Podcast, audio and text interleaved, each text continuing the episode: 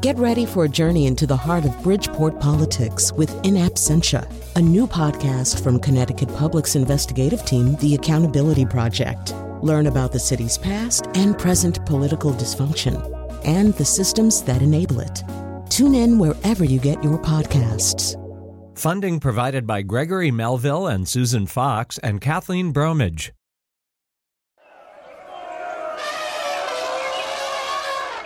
Did you see that? What was it? It was a woolly rhinoceros chasing a bunch of Neanderthals. God, this whole area is going crazy. I know, right? Yesterday it was the giant ground sloths. I missed that. What time was that? I beg your pardon? What time did that happen? I don't know what you mean. Time, like a, a really specific part of the day? We need a better system.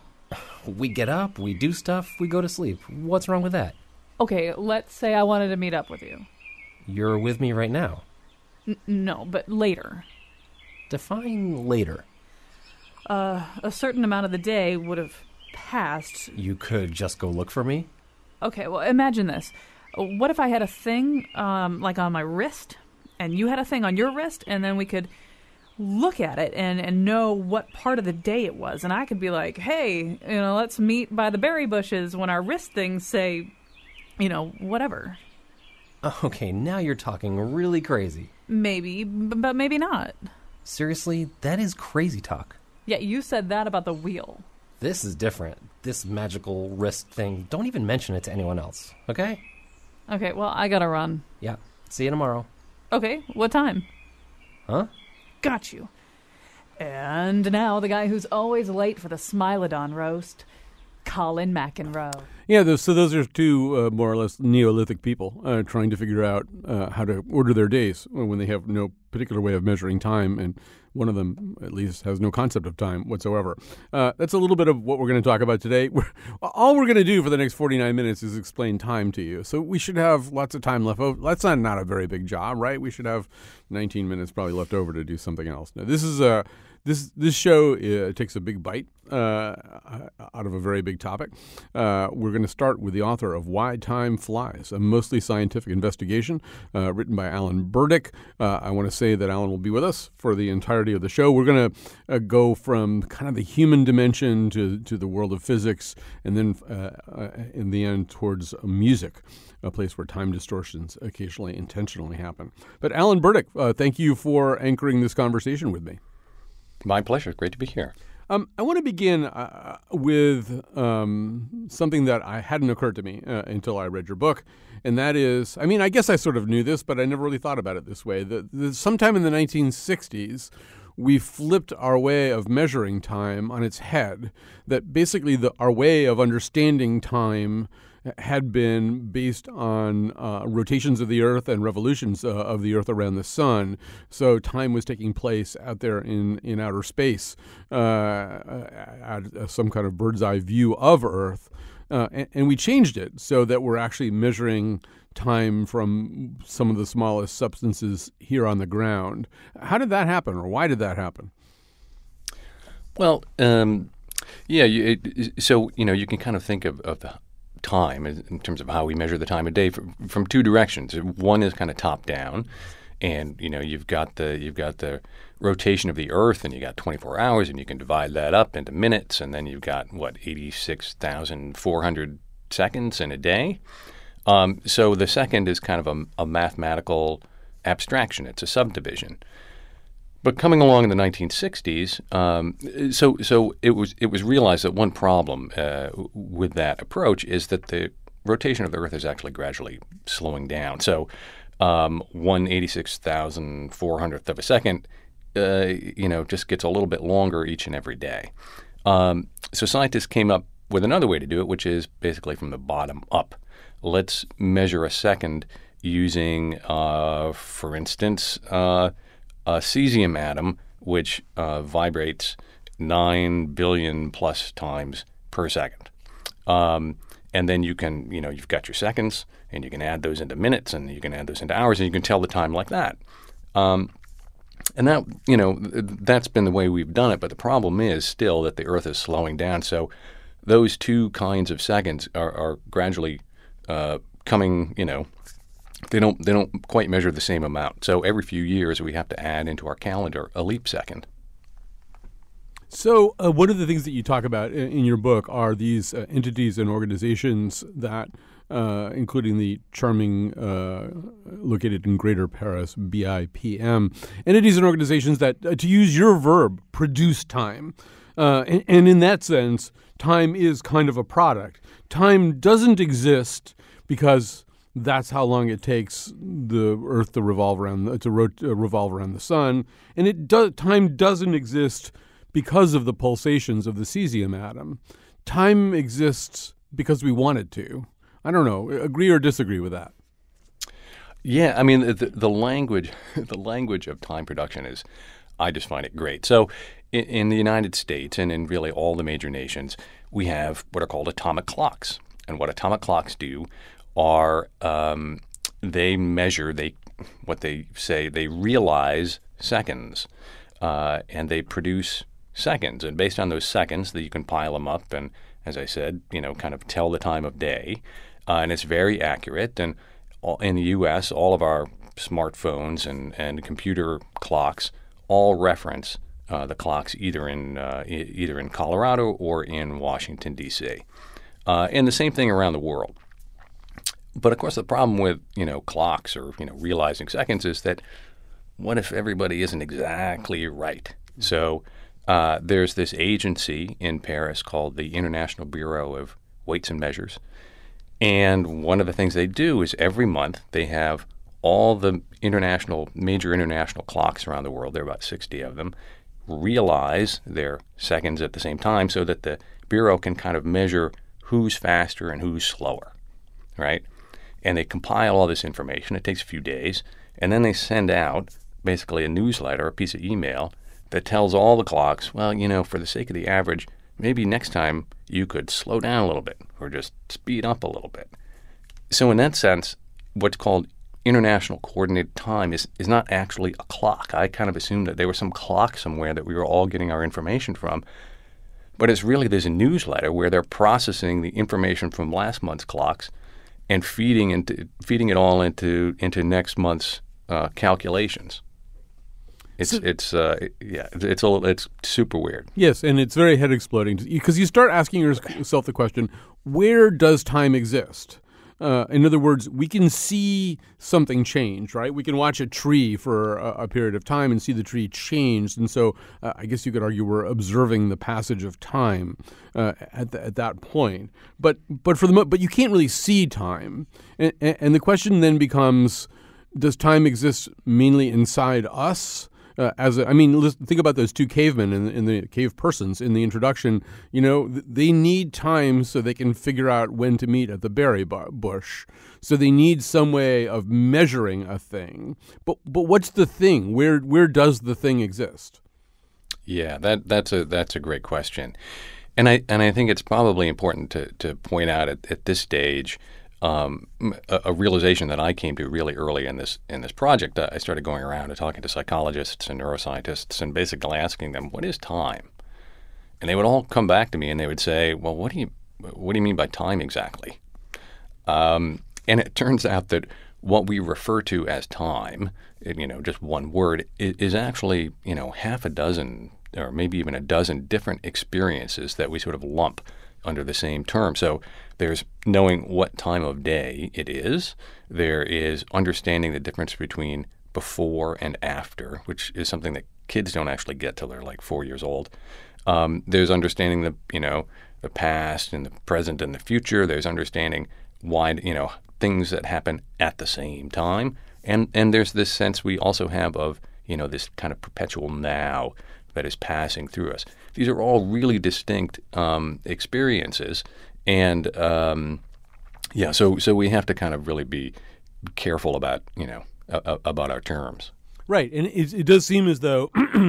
if you take living organisms out of the equation, it, it all gets very different. But let's talk about people for, for, starters. One of the things you look at a lot in, in the book is whether or not we have built in clocks. So, one possible built in clock that we have is the so-called kind of circadian clock. This notion that every cell in our body is somehow or other marking time, or at least aware of time. Uh, I know this is you know a, a forty-minute conversation, but in considerably less than that. Tell us what you found out.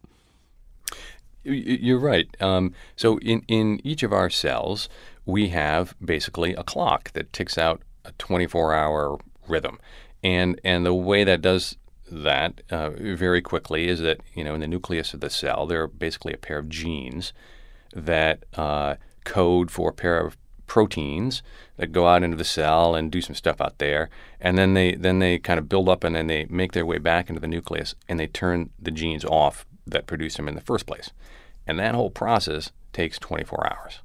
Um, and and that is kind of a way of marking time. But but all of our all of our cells have this. Conglomerations of cells have this. Your liver basically has a 24-hour clock where it's less active at certain times of day and more active at others. Same thing with your kidneys. Same thing with your heart. You know, your heart is most efficient at about five o'clock in the afternoon. Um, your body temperature is reliably lowest uh, early in the morning before you wake up, and highest at about midday. Um, so these clocks are really important in in regulating our, our physiology. And and to do that they have to speak to each other, just like, you know, your clock and my clock, if we're gonna, you know, talk at one PM, we need we need to know how to tell the time coordinate. It's the exact same thing going on with your cells. So it should be, if all of that's true, I mean, it sounds very Swiss you know, all this stuff that's going on and they're talking to each other. And it's so it should be the case, Alan, that if you were to put me in a cave for 60 days and tell me you were going to take me out in 60 days and uh, I'm actually describing something that did happen to somebody else, not me. Uh, and and that my bo- all those clocks would just kind of keep working, right? I could be in total darkness and have no information from the outside world about what time it was or what day it was, and I should be able to keep track uh, of some things anyway. What, what did what did they find out when they tried something like that? Yeah, you're you're exactly right, and you know the same is true in, in, plants. This was known in the in the 1700s that if you took certain kinds of flowering plants and put them in a dark closet for a couple of weeks, they would continue to bloom at you know what they assumed was uh, morning and close up at night, and that, that would go on even in the absence of, of light. And and so you know, come come the 1960s, um, humans decided to, to see if, if this would happen to us too, and and, and it is true uh, that you will your body temperature will continue to oscillate, you know, high low high low over a 24 hour period. But what also happens is that your circadian clock is not exactly the same length as the actual length of day and night. So, you know, after 60 days, you will be really out of, you know, out of sync. If you're just counting oscillations of your body temperature, you will, you know, pretty soon you're going to be out of sync with it, with the, uh, with daylight. Um, and so there was this guy, Michel Siffre, who was a, uh, a French cave explorer, and he went down into a cave – for a couple of months because he wanted to see what it was like to live without uh, without time. And uh, before his, as far as he was concerned, before his time was up, his colleagues up above said, "Hey, you know, it's time to come out." And he thought, "Well, no, no, not enough time has gone by." And they said, "Oh yeah, sure it has." And sure enough, he had he had really lost track of time according to day and night. Now, there's another way that you could conceivably of well, actually, before we get to that one, let's talk a little bit more about kids. So, uh, Jean Piaget uh, studied kids, uh, and after Einstein asked him a question at Davos, I, I love this Davos conference. It's so much better than the Davos conferences they have now. but anyway, so you've got all these, you know, uh, great minds at Davos, and Einstein says to to Piaget, "Well, what do you know? What do children know about velocity? What do they know about time? What do they know about?" And and Piaget says, "I don't know what they know about that." And he goes back and he starts studying it. And one of the things he finds out, looking at four to six year old children, is that, you know, I mean, if we really are kind of innately time perceiving creatures, you know, we ought to be pretty time perceiving from the get go, right? That ought to be, you know, almost as basic as our ability to tell light from dark or hot from cold, right? If we're if we're like little, you know biological clocks. We we should know these things, but the kids really didn't. I mean, I, I, uh, the one that I thought was fascinating was Piaget would um, push a little truck around a room and have the kid push a little truck around the room, and and he'd intentionally go a little bit faster than the kid, and then they would both stop, and he'd be ahead of the kid, and he'd say who stopped first, and the kid would say, "Oh, I stopped first. His his perception being, well, he must have stopped first because the other the Piaget's truck is ahead of his. Like he wasn't really necessarily able to perceive the location of an event in time. Yeah, that that was kind of Einstein's question to to Piaget. You know, Einstein's interested in time and space, and and Einstein's curious about the the young brain and and and how does it, you know, perceive time and space as one. Or, or are those kind of two separate things? And so Piaget does all these experiments with trains, you know, that that uh, he stops and starts them at the same time, but one moves faster than the other. And he's like, you know, did, did they stop at the same time? Yes. Did they start at the same time? Yes. Did one move farther than the other? Uh, yes. Did one move faster than the other? No.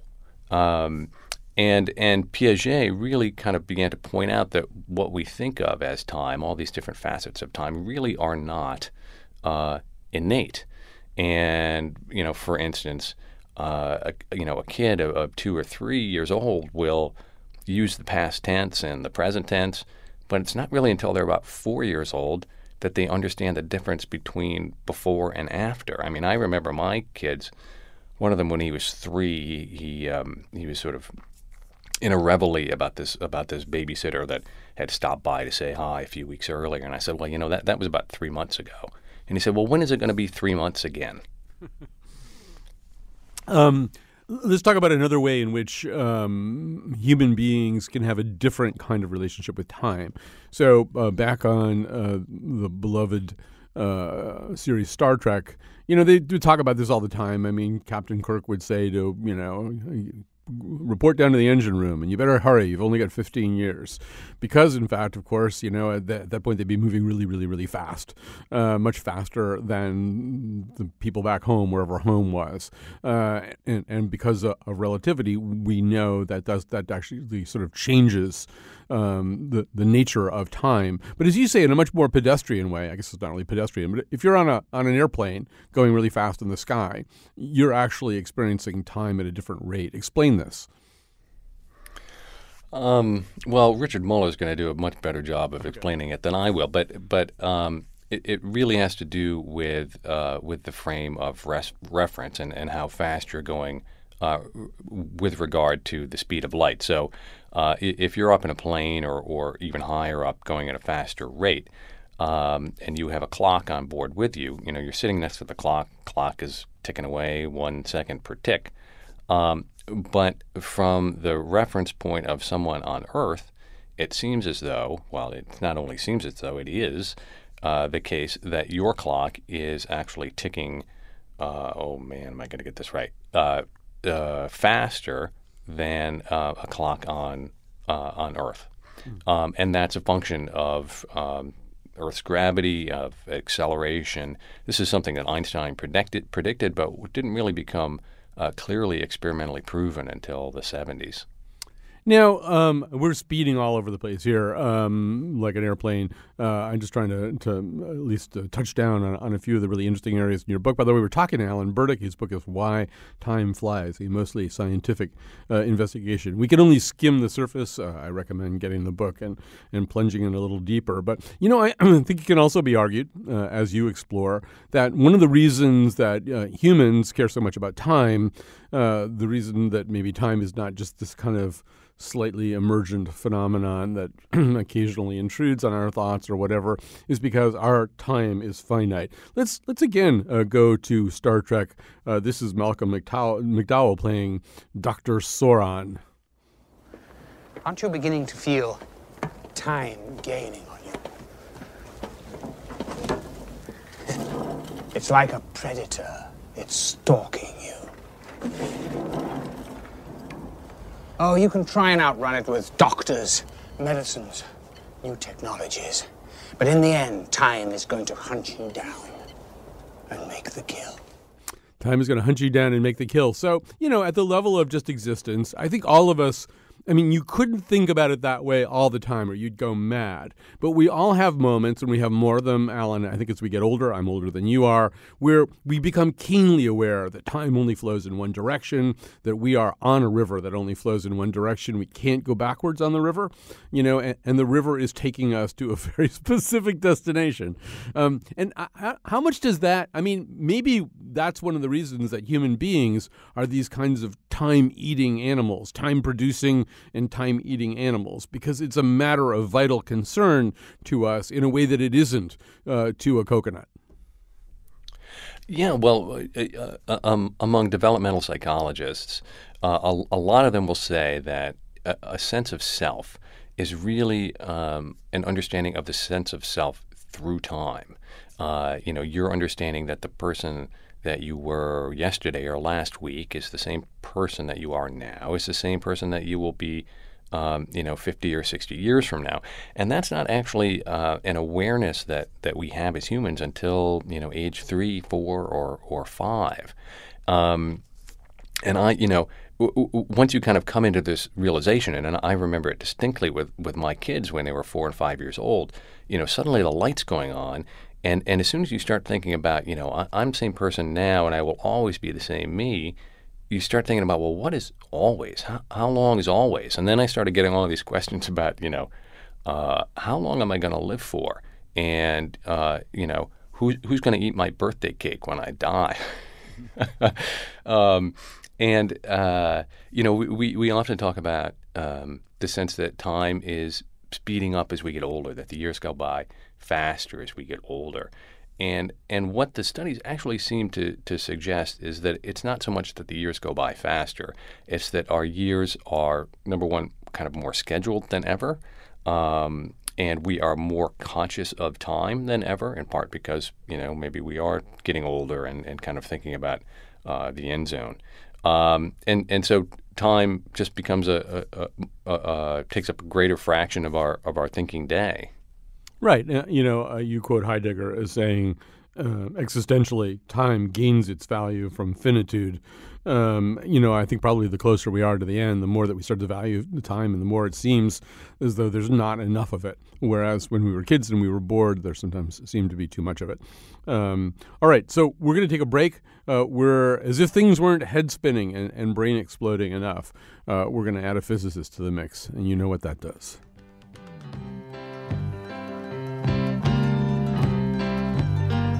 What's time to a hog?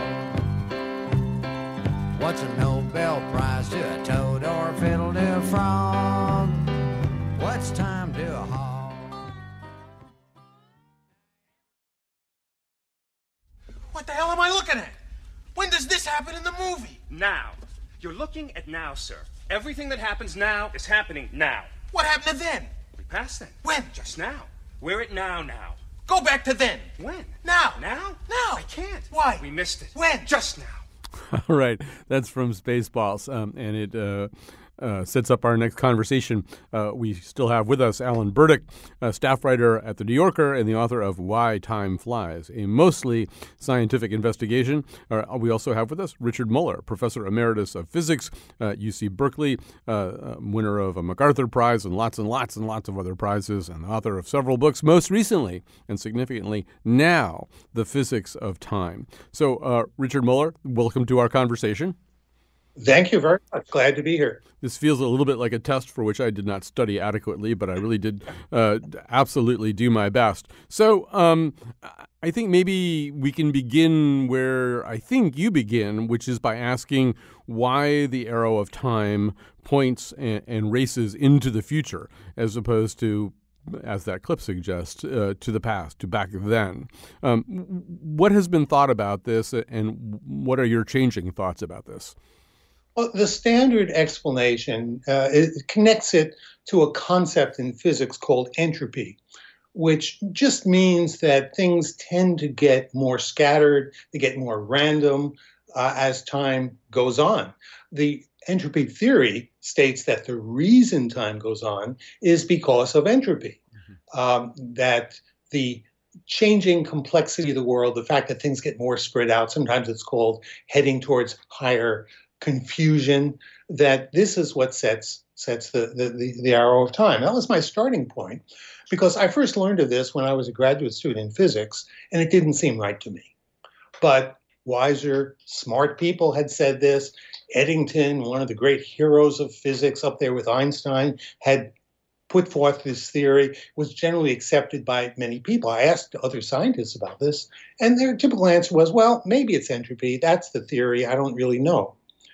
As time went on, um, I became more and more convinced that this was absolutely wrong, that the increase of entropy was a result of the fact that time goes on. Um, and, and, and that was really the beginning of my serious thought into this subject. Time is different from space. Uh, in, in, in relativity theory, Einstein said space and time are just different dimensions of the same four dimensional space time.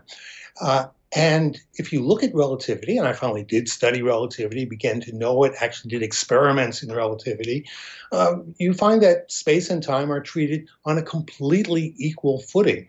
And yet, in our own experience, you can stand still in space, but you can't stand still in time. That breaks the symmetry. There's something mysterious going on there. That's really how I got started on this. You know, uh, one question that I know some physicists have is how much status to assign to time. Because we could go a little further than you just went in suggesting that time, whatever it is, is different from a dimension of space. Uh, and we could say that, you know, if and when there is a grand unified theory of everything, will time turn out to be written into the fundamental equations? Will it have, you know, that basic a status? Or will it be this kind of emergent function? I mean, are we giving time too much credit? Uh, is it going to exist? Does it exist the same way uh, as these other dimensions? where do you land on that one?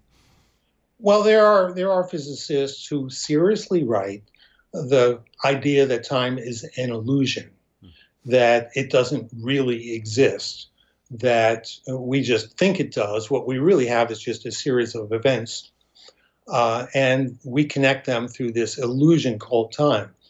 That strikes me as certainly not physics, certainly not scientific. It's some sort of a spiritual, religious way to look at things. The role of physics is to explain things within this realm in which we exist, not to simply deny the existence of time. And we, we all experience time. It's, it's, it's a great mystery to us. Uh, and the role of physics is to explain the mysteries, not to dismiss them. I, I, think many theorists do this because the current theories, the current unified theories, the string theories, I know all about these things. Mm-hmm. They don't address this question. They don't even begin to address this question. And it does not, even if we have a grand unified theory five years from now, which explains everything, it won't explain this. There's no real progress made on this subject since, well, actually Einstein and then Feynman made some progress on it in the 1950s. And since then, uh, physics has ignored the issue. Yeah, and I want to come back in just a second, uh, Rich Muller, to some pretty fascinating experiments uh, that you've been involved in um, that give us some actual kind of hard data about at least one aspect of this question. But let me switch over to Alan Burdick for a second. I mean, in fact, you know, uh, what uh, Professor Muller is saying, I think, is true. That in some ways, uh, although physics treats of time, it, it, maybe doesn't treat of time as thoroughly, extensively, avidly, enthusiastically as it treats of other topics. And as a result, we really do rely on people like Saint, August- uh, Saint Augustine and uh, and William James, people who were not physicists, uh, to tell us what they think about time. And, and to a certain degree, each of them, although they do it a little bit differently, um, Alan, it, it, does seem that each of them kind of says, well, time actually resides inside us as opposed to anywhere else. Well, I mean, I, I think you know they would probably both agree that um, you know time is time is something that we uh, that we occupy. It's it's not it's not an illusion in the in the you know the sense that you know it, it doesn't exist. But but they were primarily uh, concerned with, with the psychological process, and and they both said to a certain degree look, you know, we, we you know we talk about the past, present, and the future, but but really only one of those three uh, is is actually something that we reside in, and that that is the present. As, as Augustine said, there's the present uh, of our of our you know kind of recollection of memory, and there's our present expectation of what's going to happen. The future, and then, then there's our, our present attention. Um, and and James said something similar. He was like, you know, forget all the tenses and everything. Uh, let, us just deal with what, what I'm going to call the specious present. There's this span of, of time, uh, you know, maybe it's half a second long, maybe it's a couple of seconds long, in which, you know, we kind of clearly uh, perceive something. You can perceive the beginning and the end of a sentence, or, you know, you can perceive a, a, a meteorite passing through the sky. Um, uh, at, at, the time that, that James was writing, uh, there were a number of German experimentalists who were really preoccupied with trying to measure how long now is um, as a kind of a, a proxy for uh, a, measure of consciousness. And uh, to James, that was all just really tedious. He called it microscopic psychology, and uh, and and he was just m- much more interested in in you know the the kind of phenomenological uh, experience of it. So hard to strip away consciousness from our um, uh, understanding of time. Um, uh, Professor Muller, I do. I have a couple of questions uh, that are asked from a position of profound ignorance, but striving ignorance. I'm trying to understand. One of the questions that I have has to do with the quantum level. Uh, I think I've read about particle experiments in which something that happens to a particle uh, at time moment n seems to affect that particle, uh, the status of that particle at time n minus one. So, I mean, does time always flow forward even at the quantum level?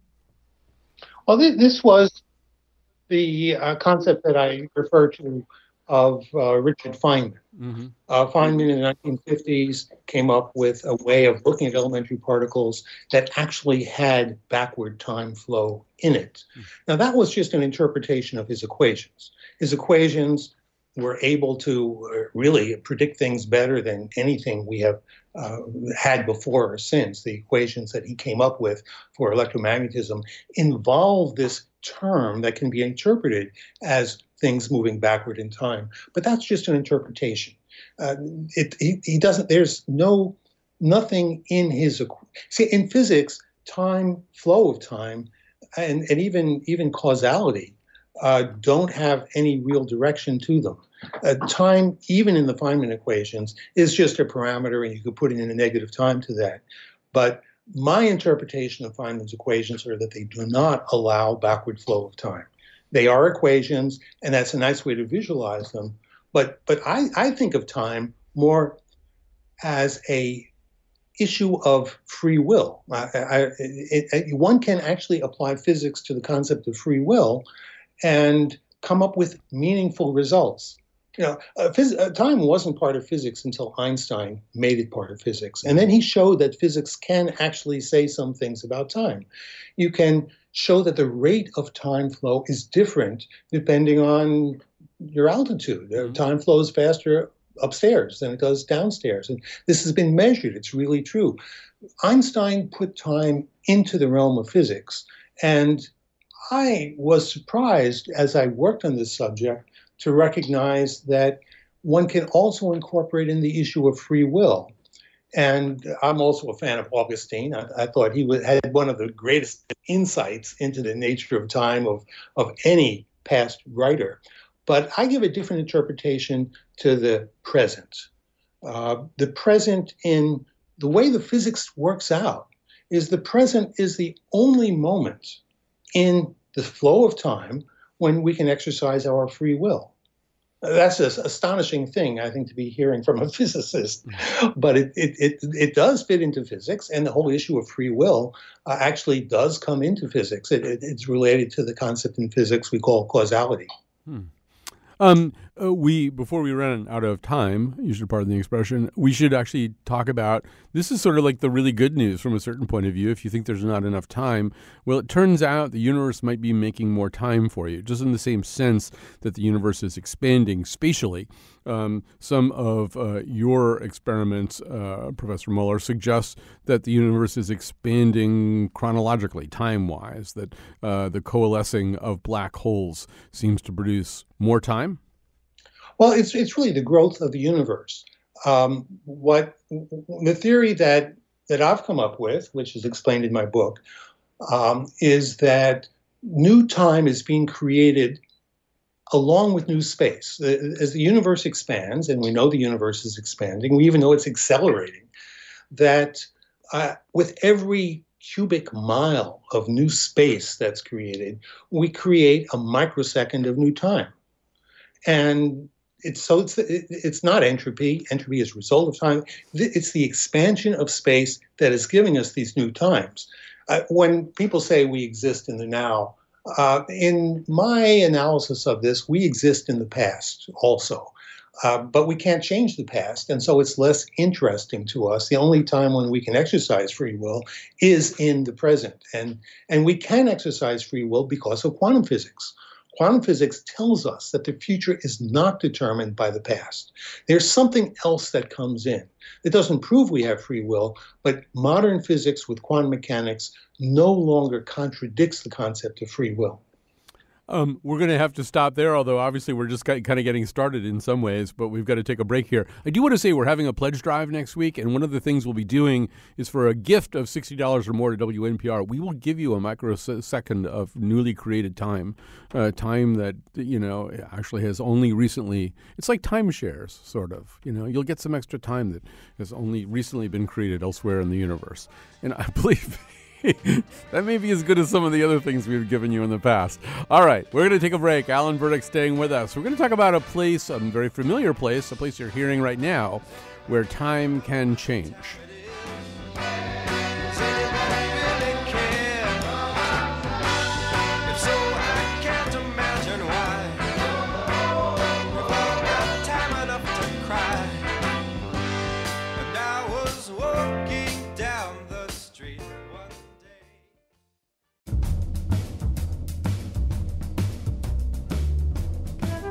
Gonna do the credits now.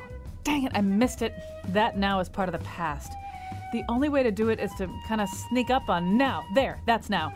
Well, it was. Today's show was produced by Betsy Kaplan and me, Chion Wolf. Our intern is Hazel Cologne. The part of Bill Curry was played by Seth Thomas. Keep up with our doings by visiting the Colin McEnroe Show Facebook page. And now, back to Colin. All right, so um, we want to talk a little bit about um, how we perceive time in certain situations, particularly music. There's something a little bit seductive about music, but um, but but Alan Burdick. Before we go to that, before we join uh, Jonathan Berger uh, via Skype from Rome, Jonathan Berger, a composer, researcher, and professor of music in the Center for Computer Research in Music and Acoustics at Stanford University, uh, currently a Rome Prize recipient at the American Academy in Rome, and a 2016 uh, Guggenheim Fellow. Wow, I want I want his life. I want to be in Rome right now. Um, uh, Alan Burdick, actually, you quote a friend of ours uh, in your book, Dan Lloyd, professor at Trinity College, uh, talking about um, uh, subjective time. He says the thing that strikes me about subjective time is how bad we are in comparison to a stopwatch. We're inconsistent in all sorts of aspects and subject to all kinds of manipulations. It's a mystery to me that we function as well as we do. So, Alan, this makes the point that you know our perception of time has a lot to do with what else is going on around us. Maybe you can elaborate. Yeah, um, and and and by perception of time, I, I, think we're talking about sort of perception of, of duration, uh, and and it turns out to be really fluid. So, for instance, if if you know I show you a series of, of faces on a computer monitor, all for the same brief duration, like a second or a couple of seconds, um, a, an angry face uh, will seem to last longer to you on screen than than a happy face, and a happy face will seem to last longer to you uh, than a sad face. Um, and and even stranger, if I have you put a pencil between your teeth, that effect goes away. Um, and uh, the reason has to do with this thing that we all do uh, with each other without even noticing it, which is we we, we mimic each other's gestures and we meet, mimic each other's uh, faces. You know, so if if you're looking at a computer monitor and I'm kind of slipping in there uh, some pictures of of smiling people so fast that you don't register them, you will nonetheless smile uh, every time uh, a, a, smiling face shows up. And so the idea is that actually what's going on in, in, in these kind of time bending moments is that we're, we're almost stepping inside uh, the, the, skin of that face. Um, and, and we are experiencing the emotion that is on that face. Um, and, and, so what, what is bending time is, is basically uh, a product of empathy um, our ability to kind of place ourselves um, in other people and and experience other people's emotions. And and and so we're we're kind of bending time in conversation with each other all the time, and it it's sort of critical to uh, to our ability to, to, to get along and, and have social chemistry. So, Jonathan Berger, um, one of the things that we know is that uh, people's experience of time in music can differ drastically from the elapsed time as counted on a stopwatch. And sometimes that's just kind of a consequence uh, of the music. Sometimes it's the intended purpose or one of the central purposes of the music. Uh, uh let's hear a little bit of um, A Rainbow in Curved Air by Terry Riley, which I would place in that latter category.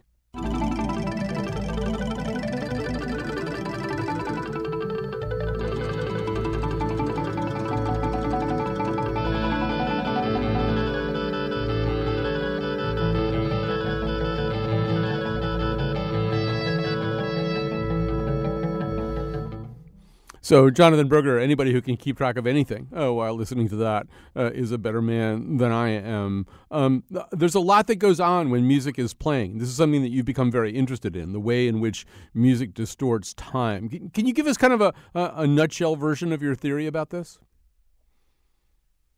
And we might not have him. Um, hold on. We're going to try to re-establish uh, our connection with. Oh, up! I hear a Skype thing happening there. All right. Um, we are trying to um, make contact with, first of all, uh, with Alan Burdick, who we have right now, and then Jonathan Berger, composer, researcher, and professor of music in the Center for Computer Research in Music and Acoustics at Stanford University, currently a Rome recipient at the Academy, um, a Rome Prize recipient at the American Academy in Rome, a 2016 Guggenheim Fellow. We might have him right now through the miracle of Skype. Uh, Jonathan Berger, can you hear me?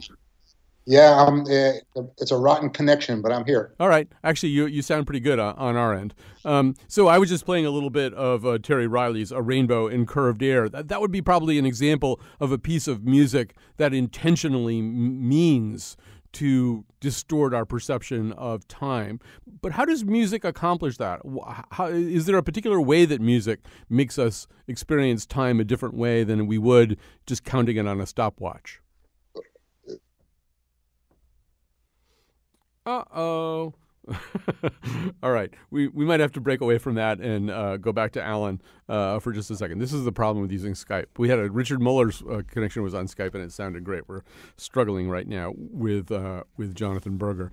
So, um, Alan, I will come back to you, and I, I know that you also um, have been reading some of Jonathan Berger's writing. But but in general, you know, we can talk a little bit more about how the environment that we're in, whether we're in a museum, whether we're uh, listening to music, all of that um, has a way of distorting whatever kind of innate rhythm we have that allows us to count time. Yeah, there, there was a, a, a, great kooky experiment that was done uh, a couple of years ago where, you know, instead of showing you uh, faces of, of, you know, angry faces or happy faces on a screen, they would show you uh, a picture of a Degas sculpture. Uh, you know, one of his sculptures of the ballerina in, in basically full arabesque, very dynamic. Um, and then they would show you a, a, similar one of a ballerina basically at, at rest, standing at rest. And uh, the tendency was for viewers to feel like the the dancer in in motion um, seemed to last on screen longer than the other one did.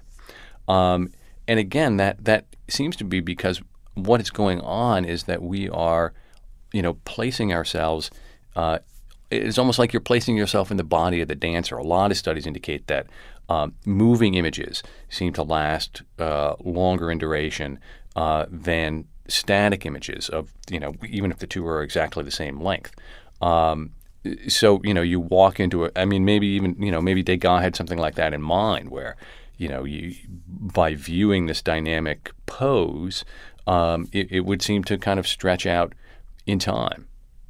So that raises the question of whether we can be fiendishly manipulated by people um, who who want us to perceive time differently. I mean, we know, for example, that in casinos there are no clocks because they don't want you thinking about that, about what time it is or how long you've been there. But it just seems to, that if our experience of time is that fungible, you know, we we would s- seem to be you know available to various kinds of outside manipulation for the purpose of exploiting us.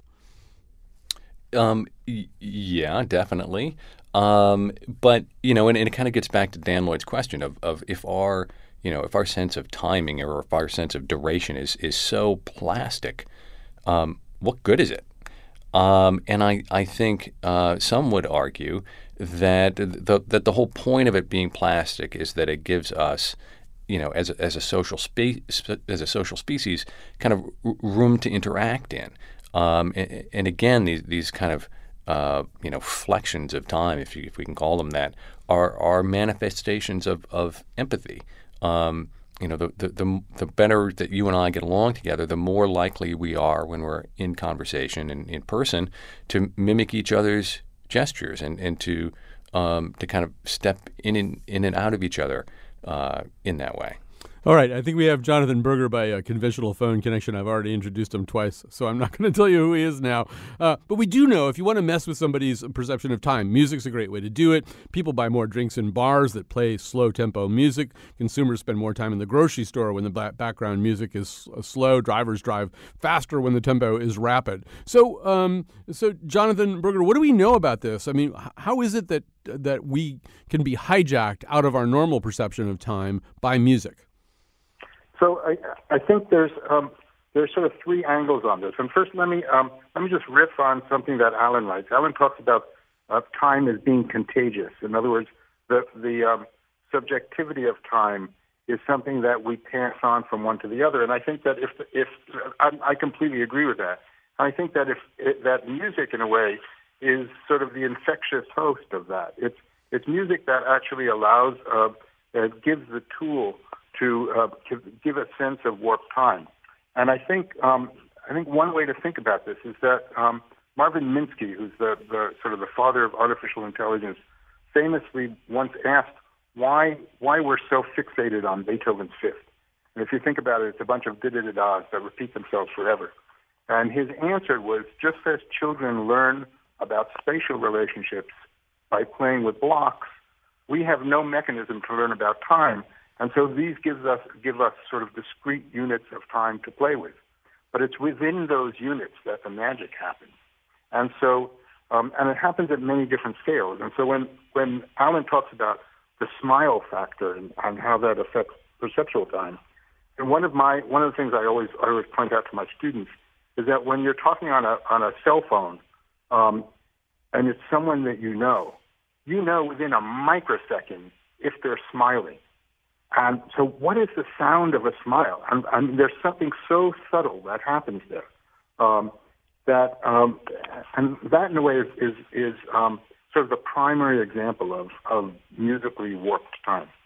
So we had uh, two clips uh, from your own compositions, which, uh, thanks to Skype, we're not going to have have time to play, which is too bad. But but um, one thing, Jonathan Berger, that modern composers do is that they try to uh, create, in some cases, what uh, another Jonathan Jonathan Kramer called vertical time, time which mm-hmm. kind of doesn't have a, um, a, a, future or past, only kind of exists in the present moment. Um, is that part of what you're talking about? Just the use of music to change time?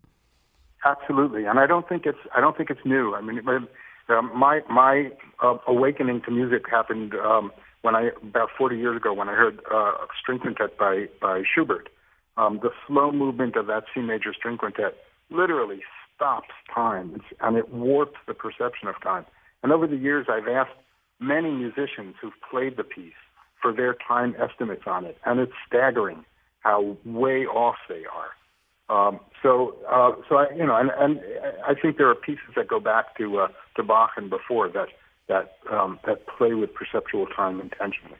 All right. And uh, this is a conversation that I would like to extend in time, and maybe we can return to it on another day. But our time right now is essentially gone. We want to thank Jonathan Berger, composer, researcher, and professor at music uh, from Stanford University. Alan Burdick, the book uh, is Why Time Flies, a mostly scientific investigation. We also talked to Professor Richard Muller, whose book is now The Physics of Time. It's almost time to go. I do want to thank Betsy Kaplan for producing this show, Chion Wolf for making it sing. Uh, we'll be back tomorrow with the nose. And it's time, time, time that you And it's time, time, time. This is WNPR. Frank, stop. I can't stop. Well, the timing of the show, it's pretty precise. It ends at a certain time. I do love being in front of the mic and reading scripts. Okay, I get that. Um, it's fine. We'll just fix this in post. It's been my pleasure to spend the time with you and, and also have a chance to talk directly to the listeners of my member station. Yeah, okay, okay, it's time. You can do it now.